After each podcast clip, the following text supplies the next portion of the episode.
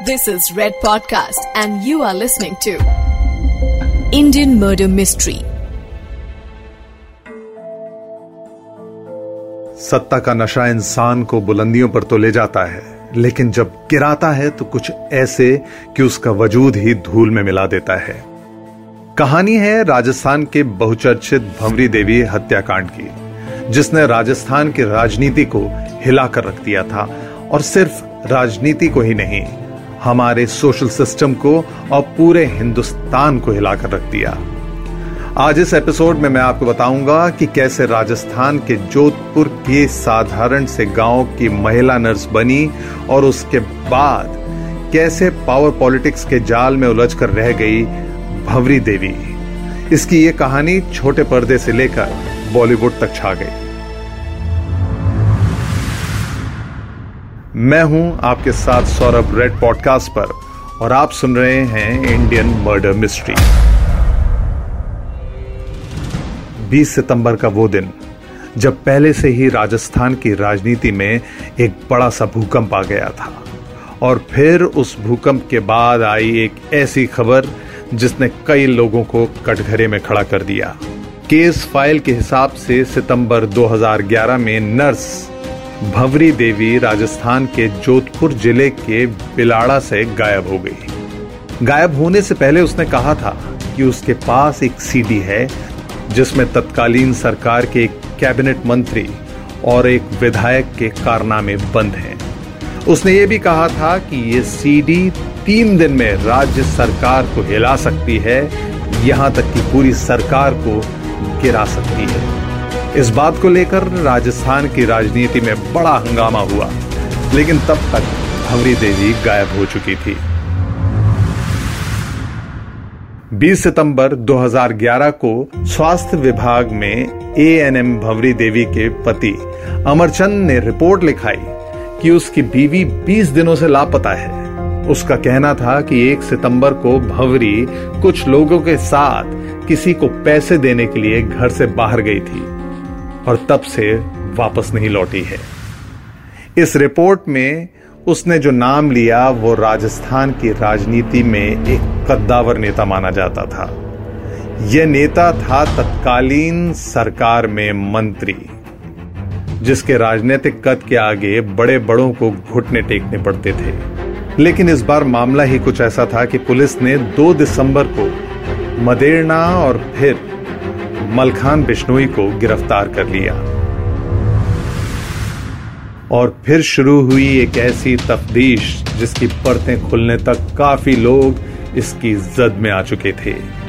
एक के बाद एक जुड़ती कड़ियाँ और खुलते पर्दों ने एक बात तो स्थापित कर ही दी थी कि भंवरी जिस आग से खेल रही थी, उसमें उसका चलना तो निश्चित था ही, लेकिन वो आग एक ऐसा दावानल एक ऐसा लावा बन जाएगी जो सत्ता के गलियारों तक में गर्मी बढ़ा देगी। ये किसी ने नहीं सोचा था। ये कहानी है राजस्थान की एक बिरादरी से ताल्लुक रखने वाली भंवरी देवी की, जो कि मारवाड़ के पैनन कस्बे के एक सरकारी अस्पताल में बतौर नर्स काम किया करती थी। उसकी शादी बहुत छोटी उम्र में ही अमरचंद नाम के आदमी से हुई। लेकिन भंवरी के मन में शादी करने या एक छोटी मोटी सरकारी नौकरी करने से कहीं ज़्यादा बड़े ख्वाब थे। उसकी चाह थी मॉडलिंग और एक्टिंग की दुनिया में कदम रखने की और अपनी खूबसूरती के जलवों से लोगों के दिलों पर राज करने की। देखने में सुंदर और ज़ुबान से तेज तर्रार भंवरी ने कई राजस्थानी म्यूज़िक वीडियोस और छोटी मोटी फिल्म्स में काम भी किया था। और उसने इस छोटे से वक्त में इतने कॉन्टैक्ट तो बना ही लिए थे कि वो प्रोड्यूसर बनकर खुद का एल्बम लाना चाहती थी। भवरी ने अपने पियार और चपल जुबानी के चलते एक के बाद एक वीडियोस का काम ले लिया था और फिर वो एक्टिंग के काम के लिए अक्सर शहर से बाहर रहने लगी थी। जिसकी वजह से आए दिन अपनी नर्स की ड्यूटी से वो नदारद रहा करती थी। शुरू शुरू में तो किसी ने इस बात पर कुछ खास ध्यान नहीं दिया। लेकिन जब ज़्यादा दिन तक वह ऐसे ही अपनी ड्यूटी से एबसेंट रहने लगी तो कुछ अधिकारियों को ये बात खटकने लगी और उन्होंने काम में लापरवाही के चलते उसे नौकरी से बर्खास्त कर दिया। भंवरी को अपने अधिकारियों की यह हरकत कतई पसंद नहीं आई। उसने अधिकारियों के मुँह लगने के बजाय सीधे उनसे ऊपर का रास्ता अपनाया। और वो अपनी इस बर्खास्तगी की शिकायत लेकर एक स्थानीय विधायक मलखान सिंह बिश्नोई से मिलने गई, ताकि वो अपने राजनीतिक दबाव से उसकी नौकरी फिर बहाल करवा सके। विधायक उसे पहले से इतनी अच्छी तरह से नहीं जानते थे, लेकिन भवरी ने अपनी जान पहचान बढ़ाने में ज़्यादा वक्त भी नहीं लगाया। नतीजतन मलखान भी भवरी के रूप के जाल में। या ये कहिए कि अपनी कमियों के चलते, अपनी कमजोरियों के चलते खुद फंस गया। भवरी के प्रति अपने इस विशेष झुकाव के चलते ही उन्होंने उसकी बहाली के लिए काफ़ी कोशिशें की।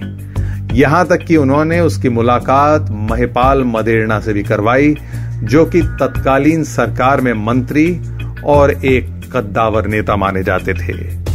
मलखान की मेहनत और महिपाल का पावर और रसूख दोनों काम आए और भंवरी की नौकरी दोबारा बहाल हो गई। होना ही था, क्योंकि दोनों ही नेताओं का दबदबा मारवाड़ के क्षेत्र में काफ़ी था, इसलिए उनके आदेश की अवमानना या उनके खिलाफ किसी भी किस्म का कोई विरोध नहीं हुआ।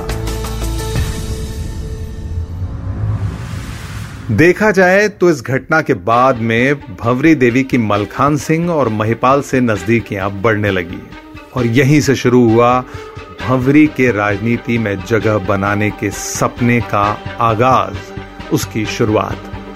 भंवरी चूँकि तेज थी, इसलिए उसे राजनीति के दांव पेच समझने में ज़्यादा देर नहीं लगी, ज़्यादा ज़ोर नहीं देना पड़ा। वो अपनी पैठ बनाने के लिए जी जान से जुटी हुई थी। ऐसे में मलखान और महिपाल के अलावा भी भंवरी देवी की सियासी गलियारों में जान पहचान हो जाना लाजमी था। और उसने इसी पहुँच और पहचान के बल पर स्थानीय लोगों के छोटे मोटे काम भी करवाने शुरू कर दिए जिससे उसका दबदबा और कद और ज़्यादा बढ़ने लगा। बढ़ती राजनीतिक पहुँच, पहचान और उस पर भंवरी की महत्वाकांक्षा। ये सारी चीज़ें उसे आगे बढ़ाने में उसका साथ दे रही थी। लिहाजा भंवरी ने विधानसभा चुनाव के लिए टिकट भी मांगा। और वो आए दिन इसके लिए महिपाल और मलखान सिंह पर दबाव बनाने लगी। इस बीच भवरी मलखान की बहन के भी काफ़ी नज़दीक आ गई। लोगों की मानी जाए तो मलखान की बहन को उसके और अपने भाई के संबंधों के बारे में सब कुछ पता था। किन्हीं कारणों के चलते वो इस बारे में चुप रही। इससे भंवरी के हौसले और बुलंद होने लगे। धीरे धीरे भंवरी को राजनीति के तमाम दांव पेच समझ आने लगे, जिसमें ऐसा माना जाता है कुछ लोगों ने भंवरी की मदद की। और तो और मलखान की बहन ऐसा लोग कहते हैं कि अपने भाई से भंवरी के रिश्ते की वजह से कई बार उसे भाभी भी बुलाने लगी थी। भंवरी ने अपने राजनीतिक करियर में आगे कदम बढ़ाने के लिए बड़ी मजबूती से पैर उठाए, लेकिन ये पैर जाकर पड़ा इन दोनों नेताओं के अहम पर। क्योंकि इतनी जल्दी कोई उन्हीं का इस्तेमाल करके, उन्हीं के बराबर खड़े होने की हिमाकत करे, ये उन्हें तो क्या शायद किसी और को भी बर्दाश्त नहीं होता। इसलिए जब भी भवरी उनसे टिकट की बात करती तो वो यहाँ वहाँ की बातों में उसे उलझा देते, या कोई बहाना बनाकर साफ़ बच निकलते भंवरी को टाल देते। भंवरी की इस हालत को कुछ लोग बहुत अच्छे से समझने लगे थे और गाहे बगाहे उसकी एम्बिशंस और उसकी महत्वाकांक्षाओं की आग को हवा भी देते। इधर भंवरी ने दोनों ही नेताओं पर लगातार अपने टिकट के लिए दबाव बना रखा था और वो उन दोनों के रसूख का अच्छे से इस्तेमाल कर रही थी। लेकिन जब उसे लगा कि ये लोग इतनी आसानी से उसे टिकट नहीं देंगे तो भवरी ने ऐलान किया कि उसके पास एक ऐसी सीडी है। जिससे तीन दिन में राज्य सरकार गिर सकती है। ऐसी कोई सीडी थी या नहीं, ये बात शायद भवरी ही जानती थी। या कुछ ऐसे लोग जो भंवरी को पूरी शह दे रहे थे। ये नहीं मालूम ये सीडी किसने बनाई। इसमें ऐसा क्या था जिससे सरकार को खतरा होने की बात भंवरी बताती थी और दावा कर सकती थी कि वो सरकार गिरा सकती है। कहाँ थी ये सीडी अभी कहानी में बहुत कुछ बाकी है। भवरी देवी मर्डर केस के बारे में मैं आपको इसी तरह बताऊँगा अगले एपिसोड में। रेड पॉडकास्ट पर मैं हूँ सौरभ आपके साथ। और आप सुन रहे हैं इंडियन मर्डर मिस्ट्री। सुनना न भूलें अगला episode. You are listening to Red podcast Indian murder mystery Written by Divakar Acharya audio design by Ayush Mehra. Creative Director Saurabh Brahmer. Send your feedback and suggestions right to us at podcast at redfm.in.